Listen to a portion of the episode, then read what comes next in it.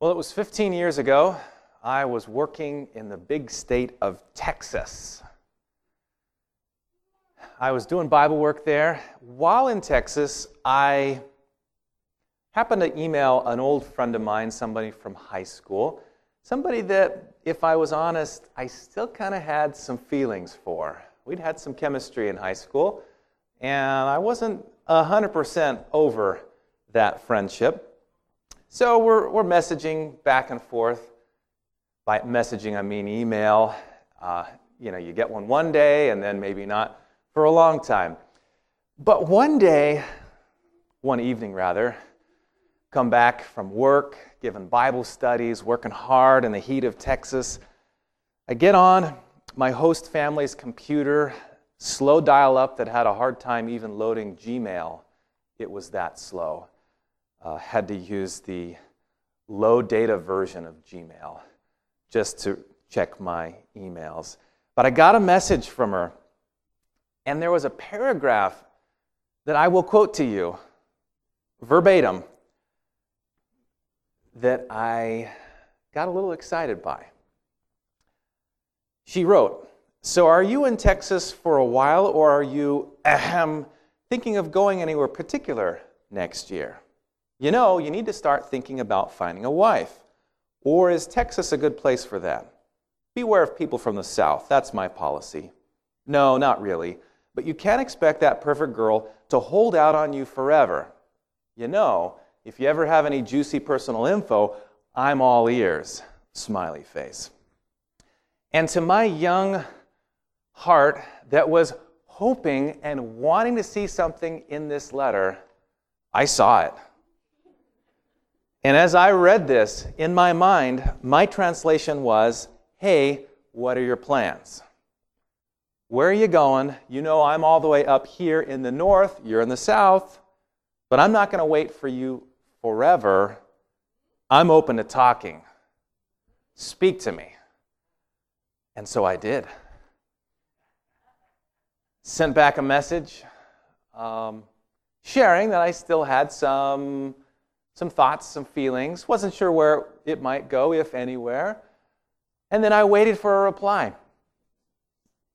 No response the next day, but you know, people are busy. No response the following day. Three days, four days, seven days. Finally, 10 days later, I get a response back. The title was No Little Green Men.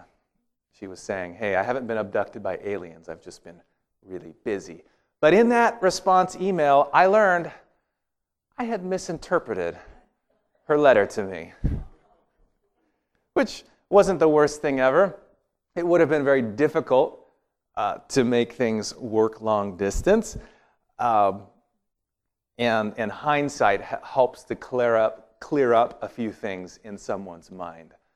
Uh, so I'm so happy, honey, that I married you. So happy.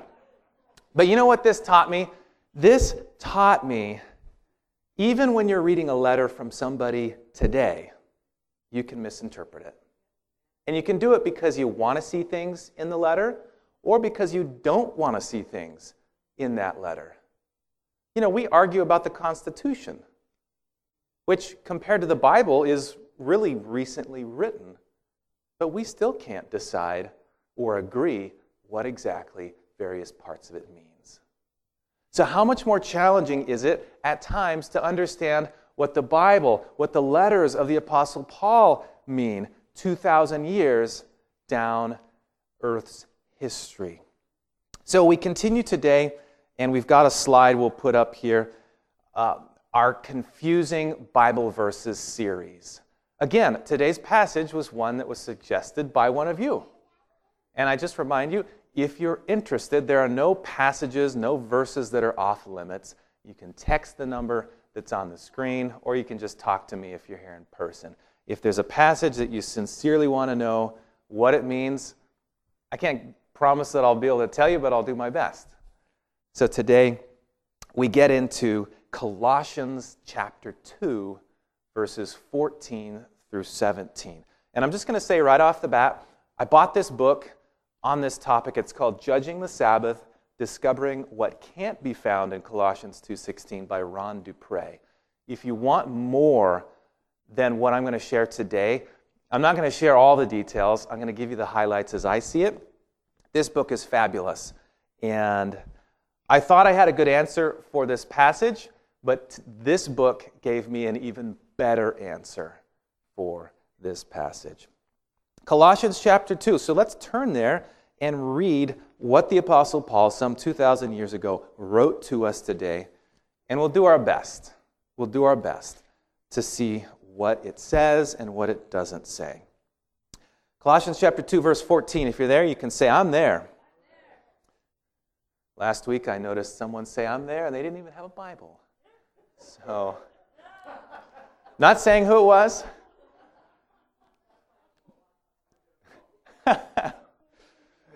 Someone said it might have been a phone. That's a good point. They didn't appear to have a phone um, turned to the passage. But in any matter, uh, we're glad that you're here at home or here in person. Um, hopefully, you're here in your mind. Okay, Colossians chapter 2, because we need our thinking caps for today. I'm going to be going through a lot of stuff, and hopefully, we'll be tracking together. The Bible reads, having wiped out the handwriting of requirements that was against us, which was contrary to us, and he has taken it out of the way, having nailed it to what? To the cross. Having disarmed principalities and powers, he made a public spectacle of them, triumphing over them in it. So, because of what Jesus has done, let no one judge you in food or drink, or in regard to a festival, or a new moon, or Sabbaths, which are a shadow of things to come, but the substance is of Christ. Many Christians, in fact, the majority of Christians, and the majority of Bible commentaries, if you look it up, will tell you this verse teaches the seventh day Sabbath is no longer important because Jesus had it nailed to the cross. I want to share a couple of quotations to you just to illustrate this from various Bible commentators. R.A. Torrey once wrote, No man can frankly interpret or face Colossians 2 16 and 17 and interpret it in the light of other scripture and come to any other conclusion than that the Sabbath that Paul mentioned as having no binding force upon Christians is the weekly Sabbath. He says there's no other way that you can honestly encounter the other scriptures. Well, what about this next one? B.H. Carroll, he wrote this This passage is the death blow to all sects which observe the seventh day Sabbath. Death blow. Okay? Walter Martin, he wrote that famous book, Kingdom of the Cults, back in the day.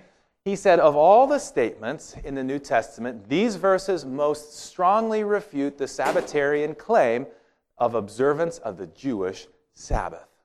Of all the verses in the New Testament, these are the clearest, he says, to refute the Jewish claim, or rather, the, what he calls the Jewish Sabbath. One more quotation for you on the screen.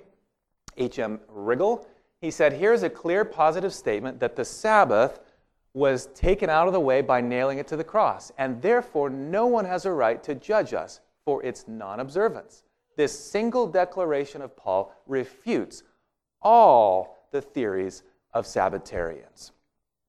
These are some pretty strong language, uh, strong quotations.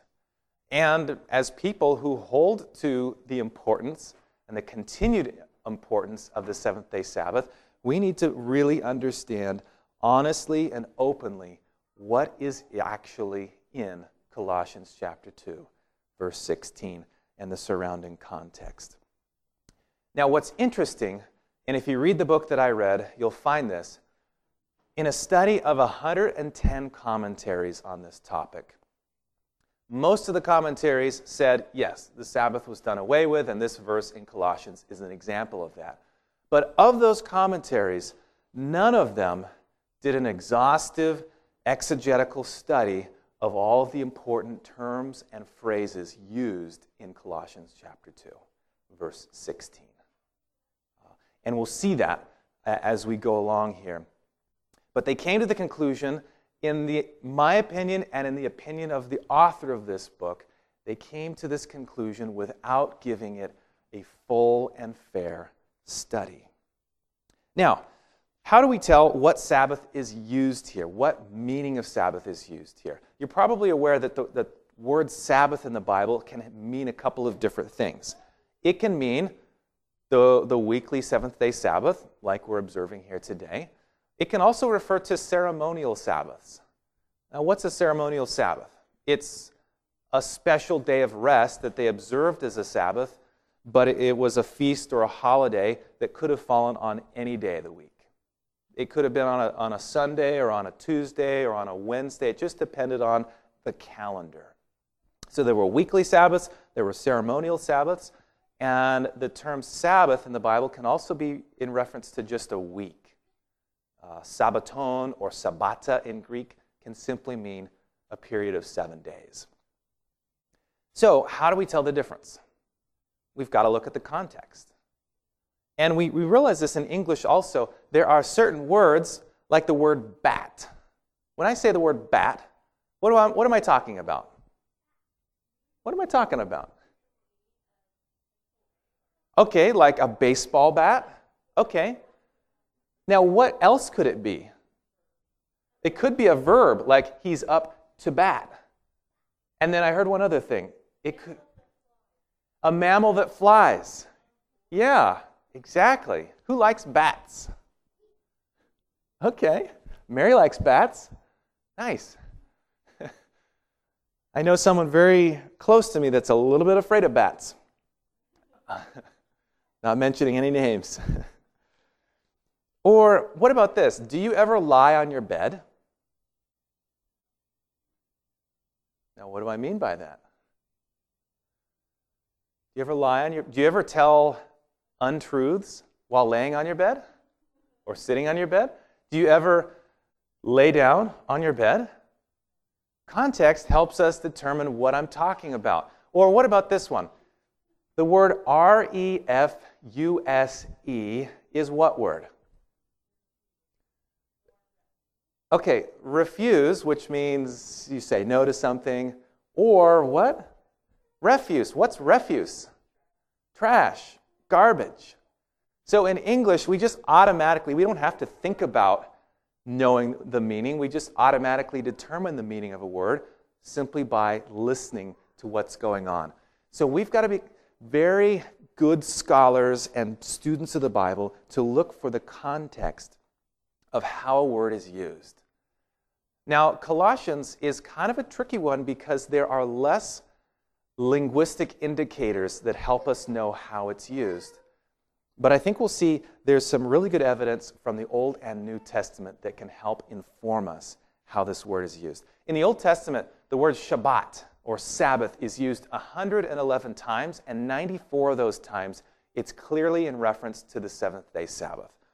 There are clear linguistic indicators, words that are nearby, phrases that are used along with it that make it clear that's the Sabbath, the seventh day Sabbath. And the other 17 are lacking those clear indicators, and it becomes obvious that something else is being referred to. So, what are some of these Old Testament indicators? Think about it like this there are words like keeping.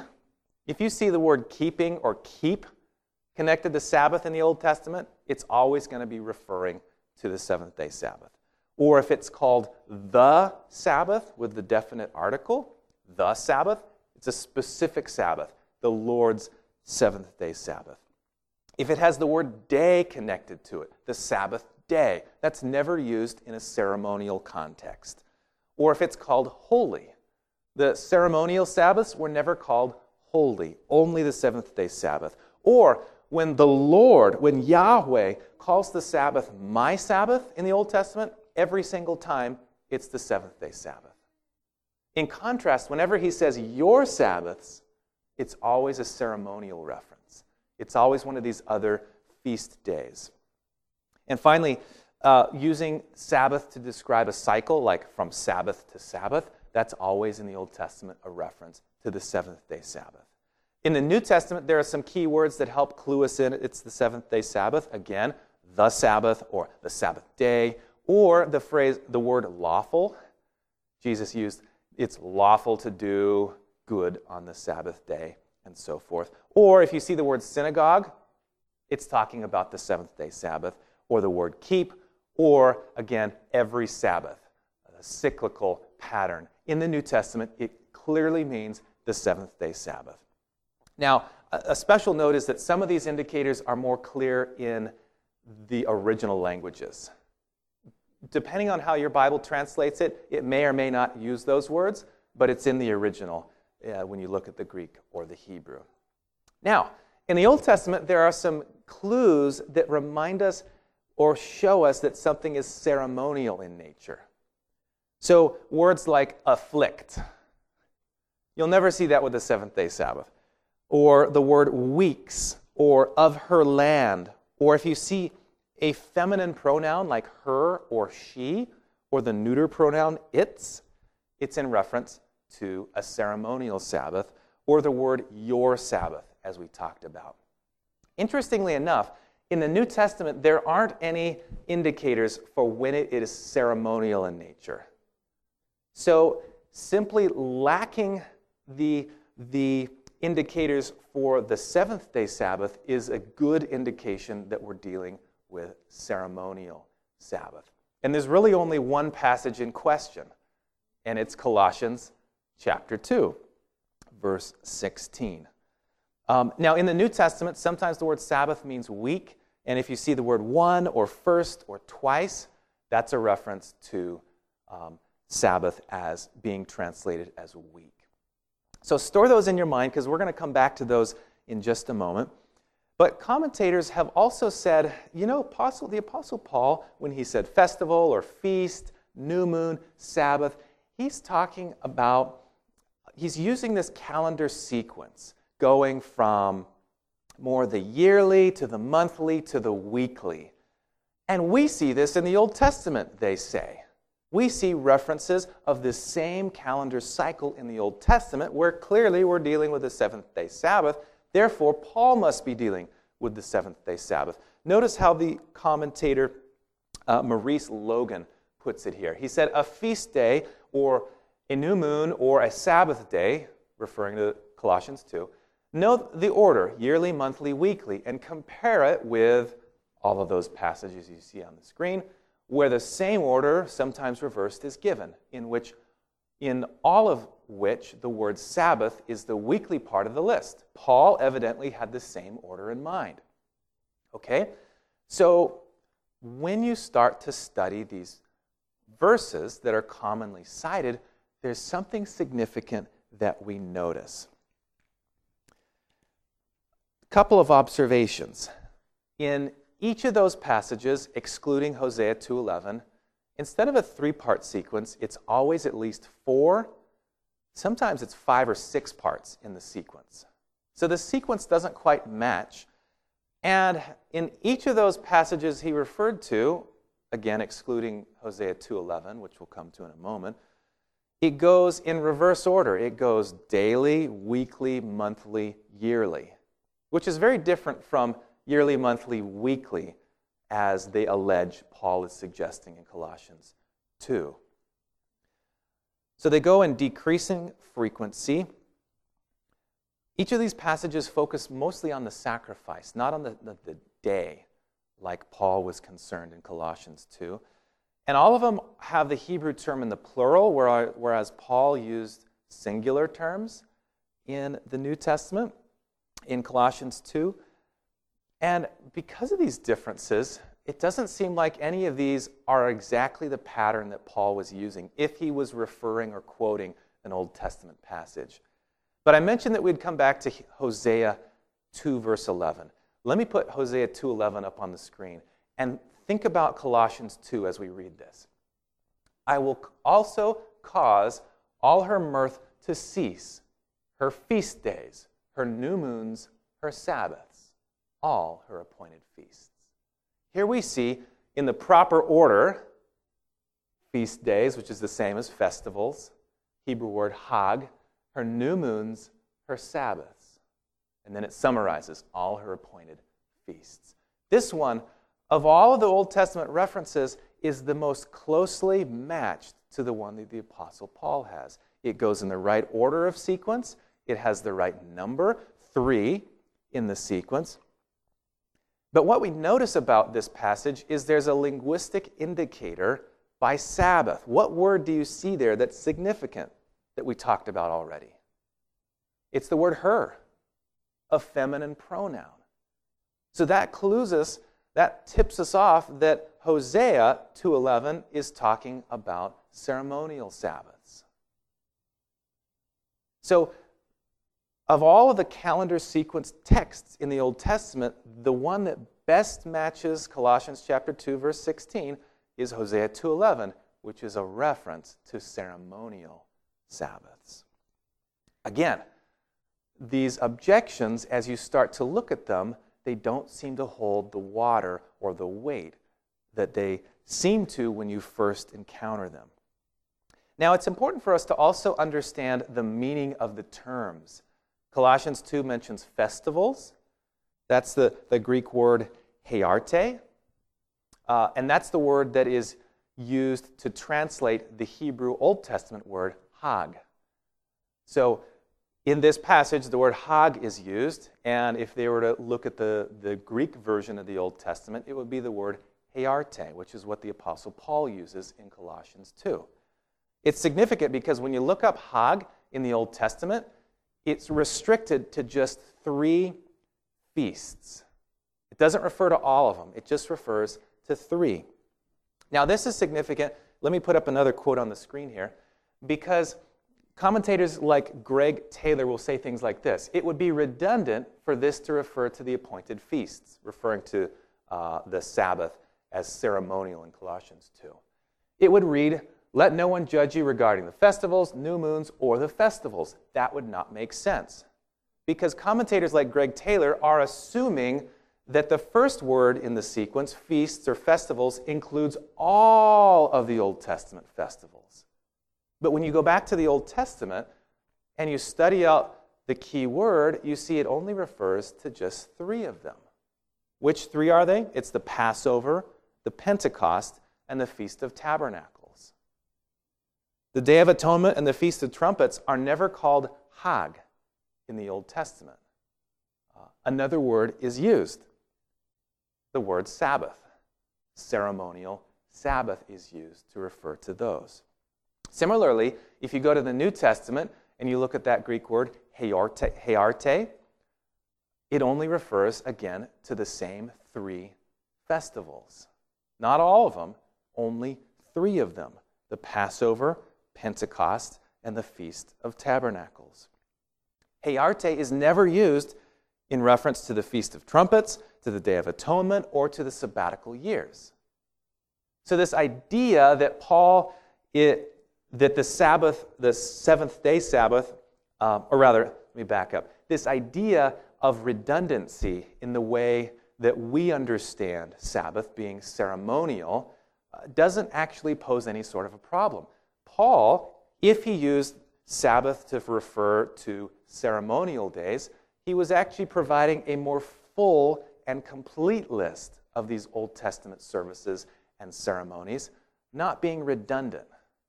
Does that make sense? Because that first word is not all inclusive, it only includes the first three. He would be lacking and missing out on including the Feast of Trumpets, the Day of Atonement, and the sabbatical years if he didn't have the word Sabbath in reference to ceremonial Sabbaths. So again, the objection of redundancy uh, falls incomplete and doesn't uh, really um, doesn't really pose any sort of a problem to our typical understanding. So we've talked about a lot already, and we have a few more things to share, but let's just review where we've been so far. So far, we've seen that in the Old and New Testament, when you see the word Sabbath, there are some clear linguistic indicators that tell us it's the seventh day Sabbath. Since Colossians chapter 2 verse 16 lacks any of those clear linguistic indicators for either week or seventh day Sabbath, it's very appropriate to conclude that it's talking about a ceremonial Sabbath or multiple ceremonial Sabbaths. We also observed and, and studied the claim that Paul was basing the sequence of the words feasts, new moons, and Sabbaths off of an Old Testament sequence that was referencing seventh day Sabbaths. But we saw that, that those passages, and you can look them up on your own, uh, re watch the live stream later on. You can look up those passages as I did, and they don't fit. The one that best fits is Hosea 2:11, which seems to be a reference to ceremonial Sabbaths. So if Paul based it on any passage, it's probably that one which is a, a reference to ceremonial Sabbaths. And finally, when you look at the term feasts, it doesn't describe all of them, it just talks about three of them. And so you need the word Sabbath in reference to the ceremonial Sabbaths to fully encompass what Paul is talking about. Because what does the broader context of all of this say? It's saying that something was nailed to the cross, something was done away with when Christ came and when he died on the cross. I'm so thankful that we don't have to sacrifice lambs anymore. Amen? It would not go well on our nice green carpet, would it? It would be very stained if we had to do that. Now, we are not required to observe the festivals. Some people say, oh, you have to keep these feasts. No, Paul says very clearly they were nailed to the cross. You don't have to observe them. Now, if you want to learn about them, you're going to be blessed and enriched if you do. But we're no longer obligated because Jesus is the one who fulfilled it. And I want to go back to Colossians chapter 2 and look again at this passage briefly. Colossians chapter 2, verse 16. It says, So let no one judge you in food or drink, or in regard to a festival or new moon or Sabbaths. And again, food or drink here is in the context of these Old Testament ceremonial festivals and practices. Verse 17, which are a shadow of things to come, but the substance is of whom? Christ. So all of these things Paul explains in verse 17, were a shadow, a foreshadow which pointed forward to Christ. And that same word for shadow is used also in Hebrews chapter 8, verse 5, Hebrews chapter 10, verse 1, talking about how the Old Testament sanctuary was a shadow of the reality of Jesus, of the eternal heavenly sanctuary. And so we see very clearly the seventh day Sabbath never functioned as a foreshadowing of Jesus. It was established as a memorial to creation, a special day of rest. And so, are we justified in believing that the Apostle Paul in Colossians 2, verse 16, was referring not to the seventh day Sabbath being nailed to the cross, but to the ceremonial Sabbaths? These Old Testament festivals? Absolutely. I think the evidence is pretty clear. So, where does that leave us? It leaves us with the blessed seventh day Sabbath that God gave us as a gift. Something that was meant to be a blessing for all of us. Something that we wish and hope and long that more people would know about because of the meaning and the specialness that it has in our own hearts. I mean, haven't you been blessed by the Sabbath? And if you're not blessed, it's because it's been explained to you wrong. And I'm sorry about that. We need to do a better job about that. Sabbath is not a day of do and do nots, it's a day of relationship.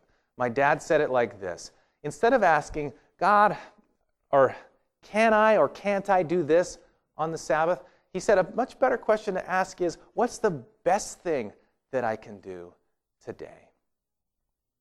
So, on this special day, as we think about Jesus and what he accomplished on that cross, we can say, Thank you so much that most of all, your hands were nailed to the cross.